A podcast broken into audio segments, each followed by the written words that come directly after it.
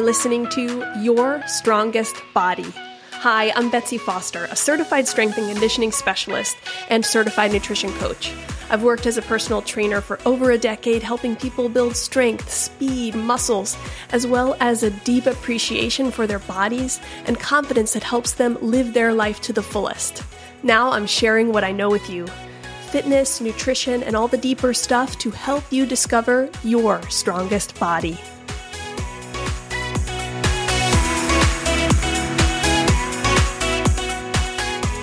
Welcome back. Thank you, as always, for being here. As you heard in that intro, you're listening to Your Strongest Body. Today, I decided to give an, uh, a new format a try just for some of the episodes. So I thought about having some question and answer episodes. I think questions that come from you can be really helpful because they're what you actually want to hear. Since I didn't ask ahead of time, what I decided to do this time was to take the three most common questions or three of the most common questions I've gotten over the last thirteen years and answer them here. But I'm also going to do it with a timer. So I'm going to set a five minute timer for each of these questions, these three questions that I'm going to cover today, and answer it the best I can, the most succinctly, with the most packed information in five minutes. And when the timer goes off, I will be finished. Because one, I want you to be able to get through the episode quickly. Also, I think there are a lot of things here where we sort of, as trainers in particular, over-explain. I'm going to bore you to death with the details when you asked a question that you're hoping applies to your particular situation and that you can use the answer. So that is the goal here with these questions. So what I'm going to do is I'm going to use my watch timer. And like I said, these three questions really commonly asked. So you may have already heard them and heard someone an- someone's answer to them, but you also may have thought of it and never asked before.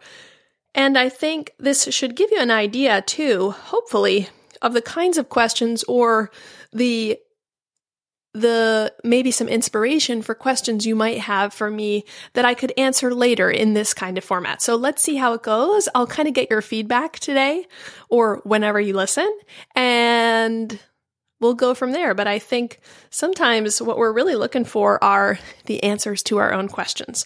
So, oops, see, I hit a ten minute timer. All right, five minute timer.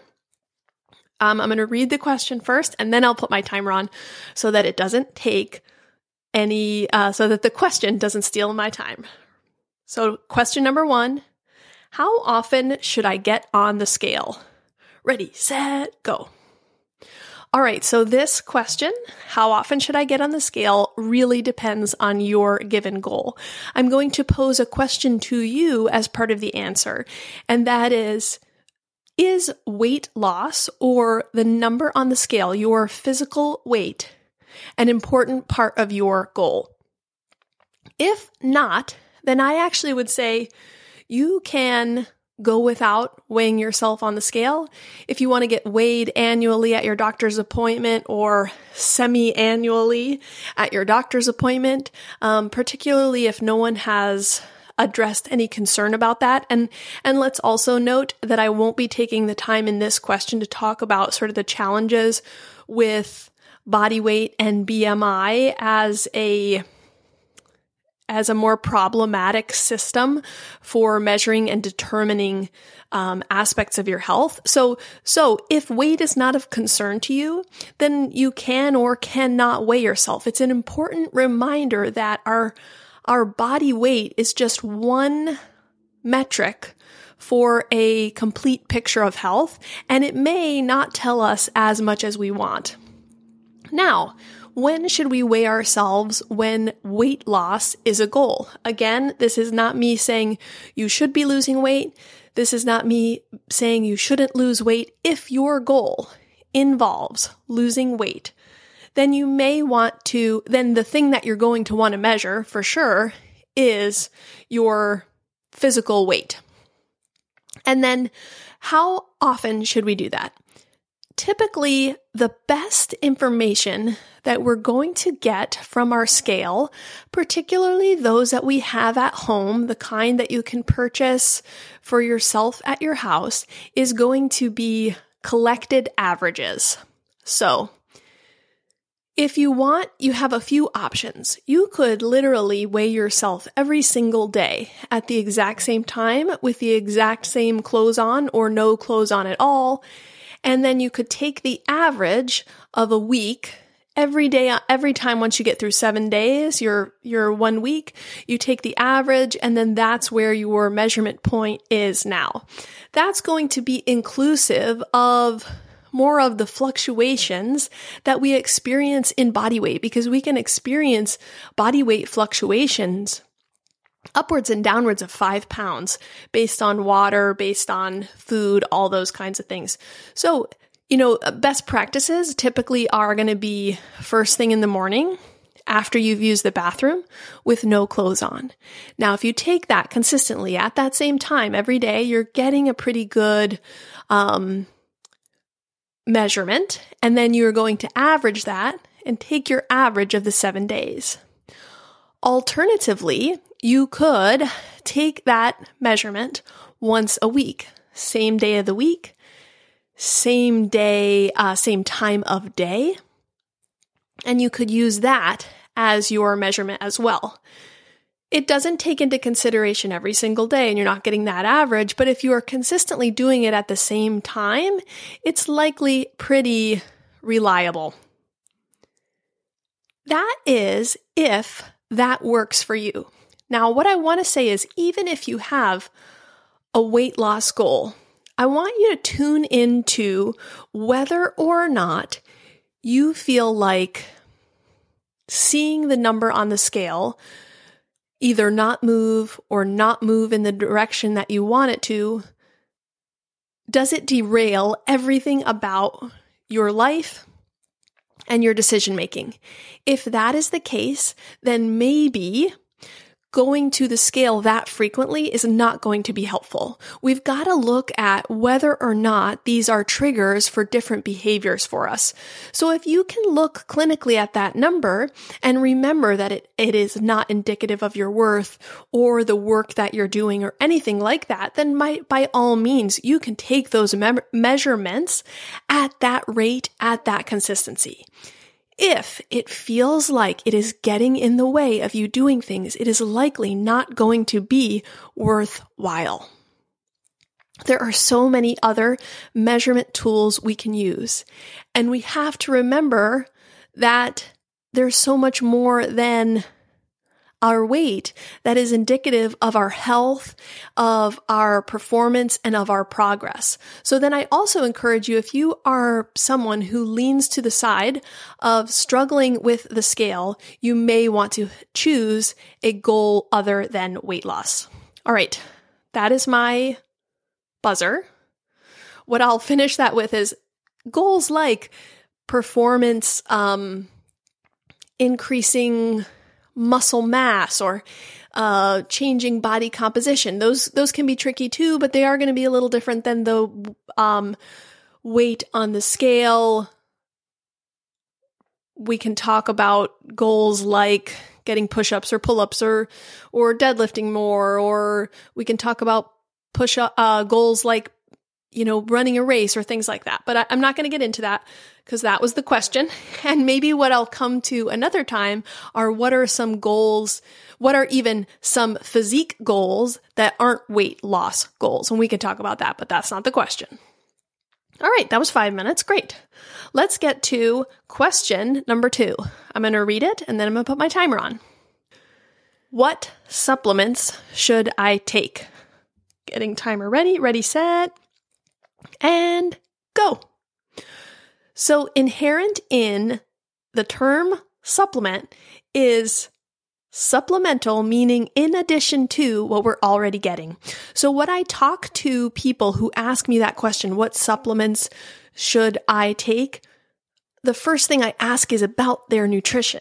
I'm actually going to speak first about what you're doing with food in general. Are you getting a lot of fruits and vegetables? Fiber? Are you getting the amount of protein that's going to be most beneficial to support your performance and your muscle growth and, and your muscle recovery. Are you, do you have energy? All of these things. What kinds of foods are you eating? How do you feel after the, eating these foods, et cetera. After that, we can talk about supplements. So it's always important to think about big picture. If your nutrition feels out of whack and or probably something that you want to prioritize, that's coming first. Then we can go to those supplements because, again, they are supplementing what we are missing from our nutrition.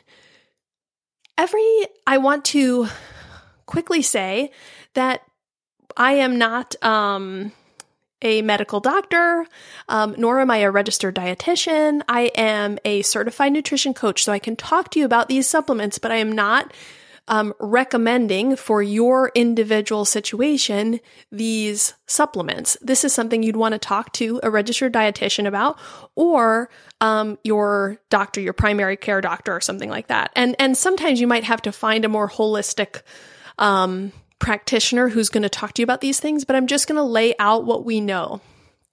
So the most researched um, supplement out there is creatine. Creatine is so important for muscle building, for training, for anyone who is active.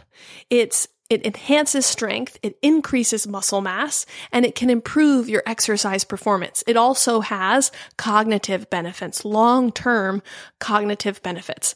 Like I said, it's highly researched, so recommendations about it and how it can be added to your diet are are really um are really useful, as well as can be trusted.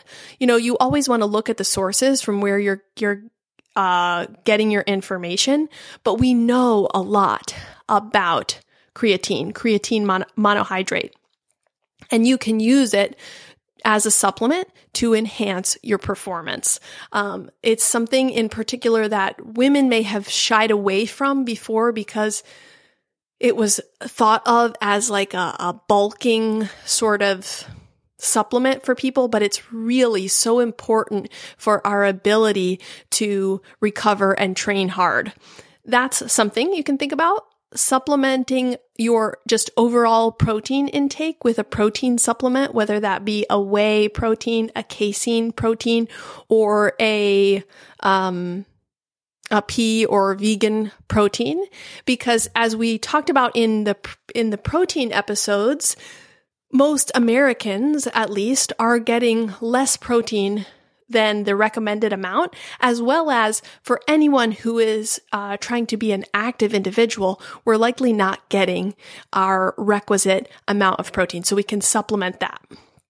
Some other supplements um, that tend to be popular in a lot of nutrition spaces are fish oil. Again, that it has to do with the fact that we don't tend to get the requisite um, amount of those fatty acids in our diet, and that can be helpful.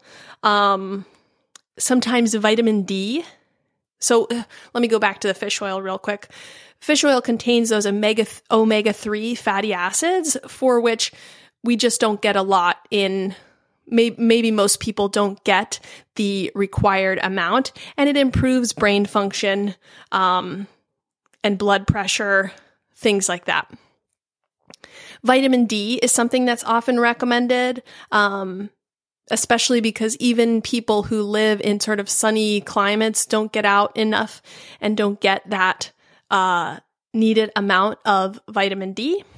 Again, with any of, and I should say with any of these things, there are blood tests for which you can get your information from and then be able to supplement in the amounts that are appropriate for you. Because on a lot of these things, we're talking about blanket recommendations for large swaths of the population, and we aren't talking about your individual needs. So you can get these blood tests done and then get the appropriate supplementation. That's my five minute timer. Sometimes people suggest a probiotic. sometimes a whole multivitamin um, for overall sort of filling in the cracks of your diet, uh, things like that.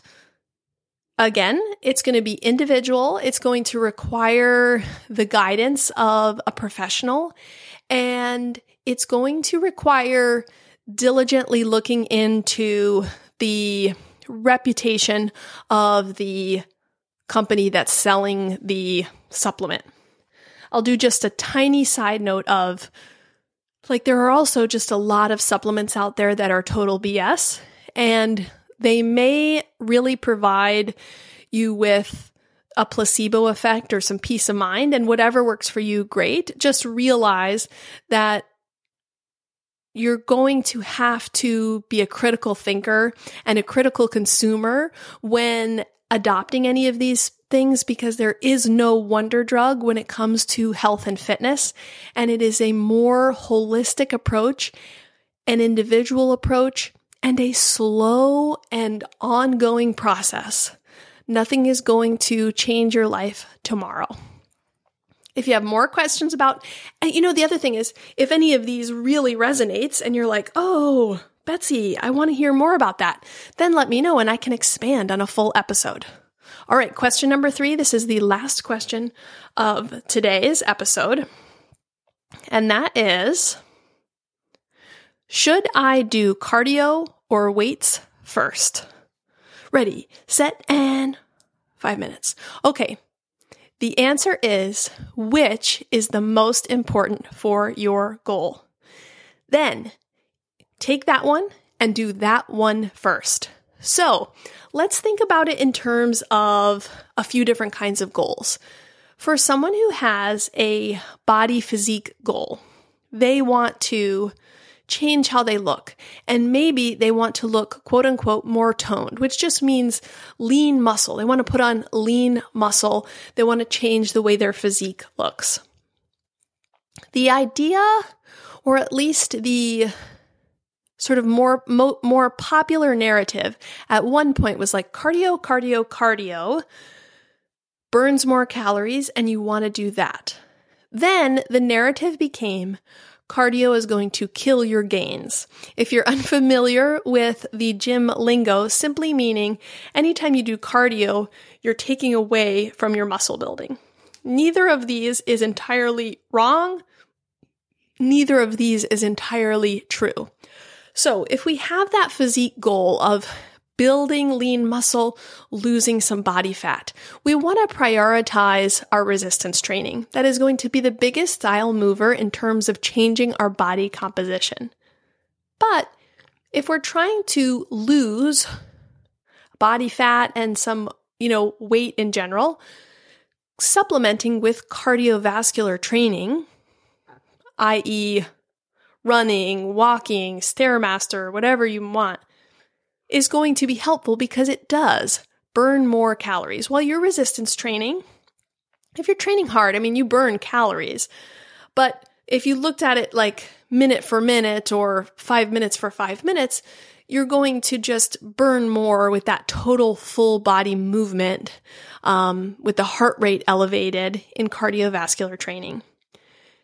So what we want to do in the case of someone who wants to change that physique, and as long as they enjoy these kinds of exercises, we're going to prioritize our time with our resistance training, and then we're going to supplement at the end of the workout or at another time with some cardiovascular training. Because the biggest thing to think about when making this decision about which of these two things do I train first, we want to be freshest, meaning less fatigued, for our most important element.